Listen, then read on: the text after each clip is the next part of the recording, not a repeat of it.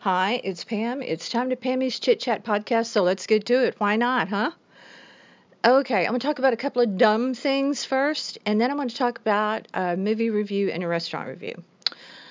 Okay, let's start with the dumb stuff. Uh, Miley Cyrus divorcing just did a podcast about that stupid interview she did about marriage whenever you read that stuff, it's kind of like reading the other day an economist quoting the, the, the greatness of the stock market. Whenever they do that, look out for the crash, people. Be on high alert. Same thing with people that come out and start talking about how great their marriage is. Look out. Sure enough. Okay, enough of that little twerp. And now I'm going to talk about Texas and some really stupid women in Texas. And I want to say Dallas but I can't say that for sure. That's speculation on my part, but it just sounds like Dallas to me. These women are having reconstructive surgery to look like, drumroll please, Ivanka Trump.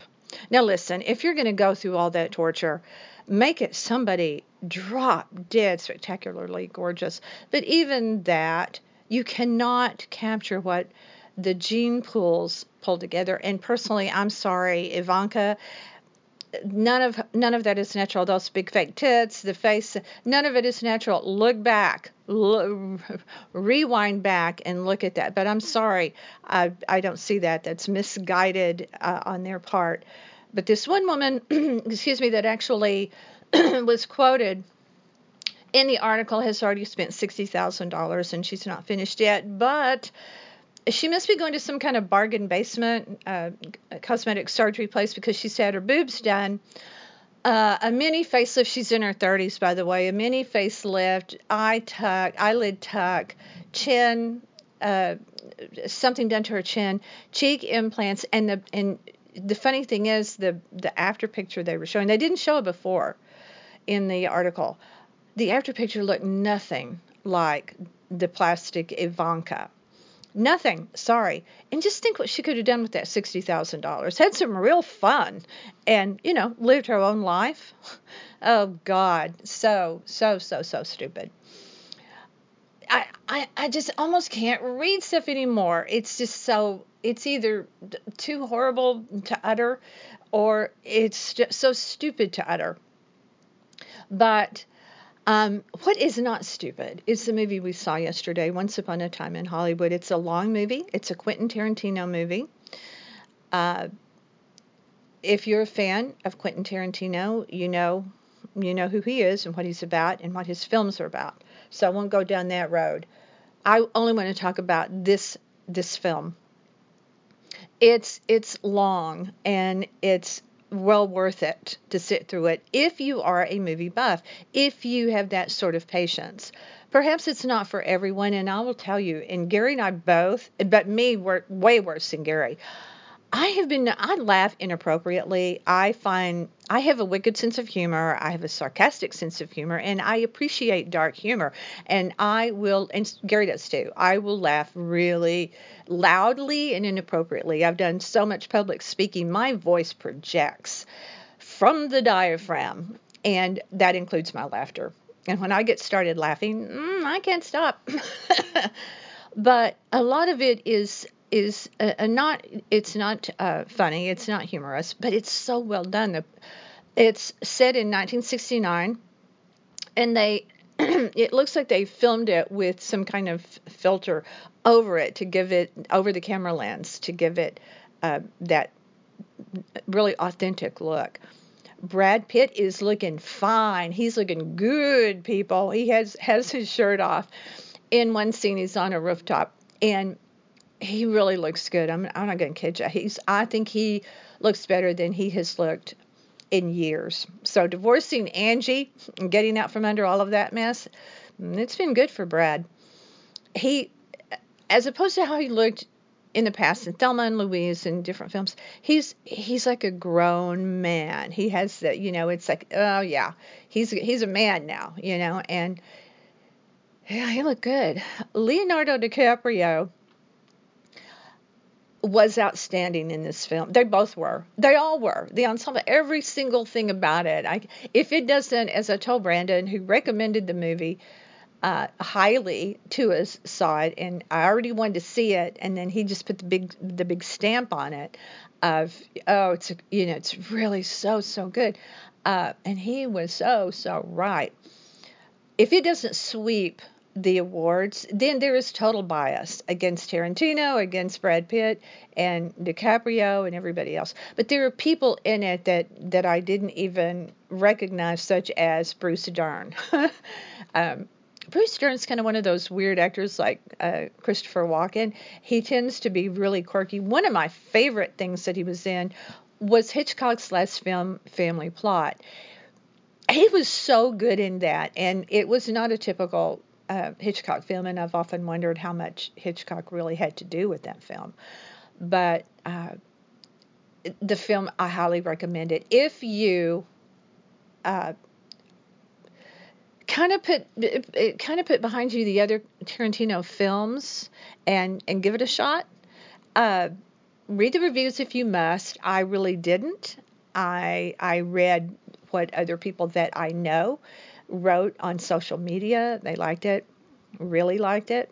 And then Brandon, but to go in and read reviews, I'm not so big on that because I want to I want to review it myself and make my own mind up about how I feel without any preconceived notions uh, about about anything uh, to do with movies. It's it is long again, as I said, so and and really it was one of those movies where it was long, but it didn't really bother me because everything they did really tied to something else that really mattered. And and there were a couple of times the theater was pretty crowded that uh, when Gary and I were there that I Gary and I laughed. It was like it was dark humor. And it's like, does anyone in this theater get these little bits, these little quips, these little bits of dark humor besides us? And they didn't, apparently, but don't drink anything is my point. Do not drink anything. Go before you go in the theater, and then don't drink anything because you don't want to miss anything in the in the film. Other quick review I want to do is of our favorite restaurant. We went to Melbourne Beach recently and went to our favorite restaurant. It's a German, they specialize in German food, Coconut Cove in Melbourne Beach. Melbourne is one of these weird places. There's Melbourne, there's Melbourne, Melbourne Beach. We were on, we stay on Melbourne, in the Melbourne Beach area, and and this restaurant is is one of these places where you get this these specialty things that you can't get anywhere else. And one of the things they make, and and it could be my meal. And I told Gary this visit, I said the next time we come here, I am ordering double order of this, and this and one other little thing may be my meal because they're they're they're potato pancakes, but they are like you have never had before. They're thin, they're very thin, and they're so flavorful. Potatoes are so flat. Gary and I love potatoes. We cook them all different ways. If I could cook potato pancakes the way they do at that restaurant in Melbourne Beach, I would be so so happy. But I don't even try. And they serve it with uh, a couple of sauces. One is sour cream based, and the other one is not. And and it is so good. But the point of this review is that it is a it is not a chain. It is just a you know locally owned business on the intercoastal. You sit there. It's it's kind of an older structure, like it's been there a long time kind of feel where it's the kind of place where if we lived in Melbourne Beach, we would go there every week for dinner we would probably go there more than that. We would probably sit in their very small bar area and have cocktails.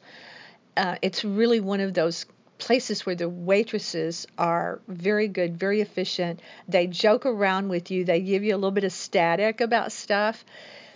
It's these are such gems that you just don't find. And one of our favorite things to do when we go to Melbourne Beach. So if you are a local South Floridian, Floridian at all that you may get uh, over onto the eastern uh, seaboard. Uh, it is north. It's about 100, little over 100 miles from where we live. Hence, why we don't get there uh, as much as we would like. But um, go there if you are if you're in our area at all. Uh, go there. They don't take reservations. Hopefully you'll get to sit by the window. We usually uh, it's all kind of glass anyway. You get to see the the when we were there the it was had been raining, it was cloudy, and even through that they have a dock area that goes out into the water.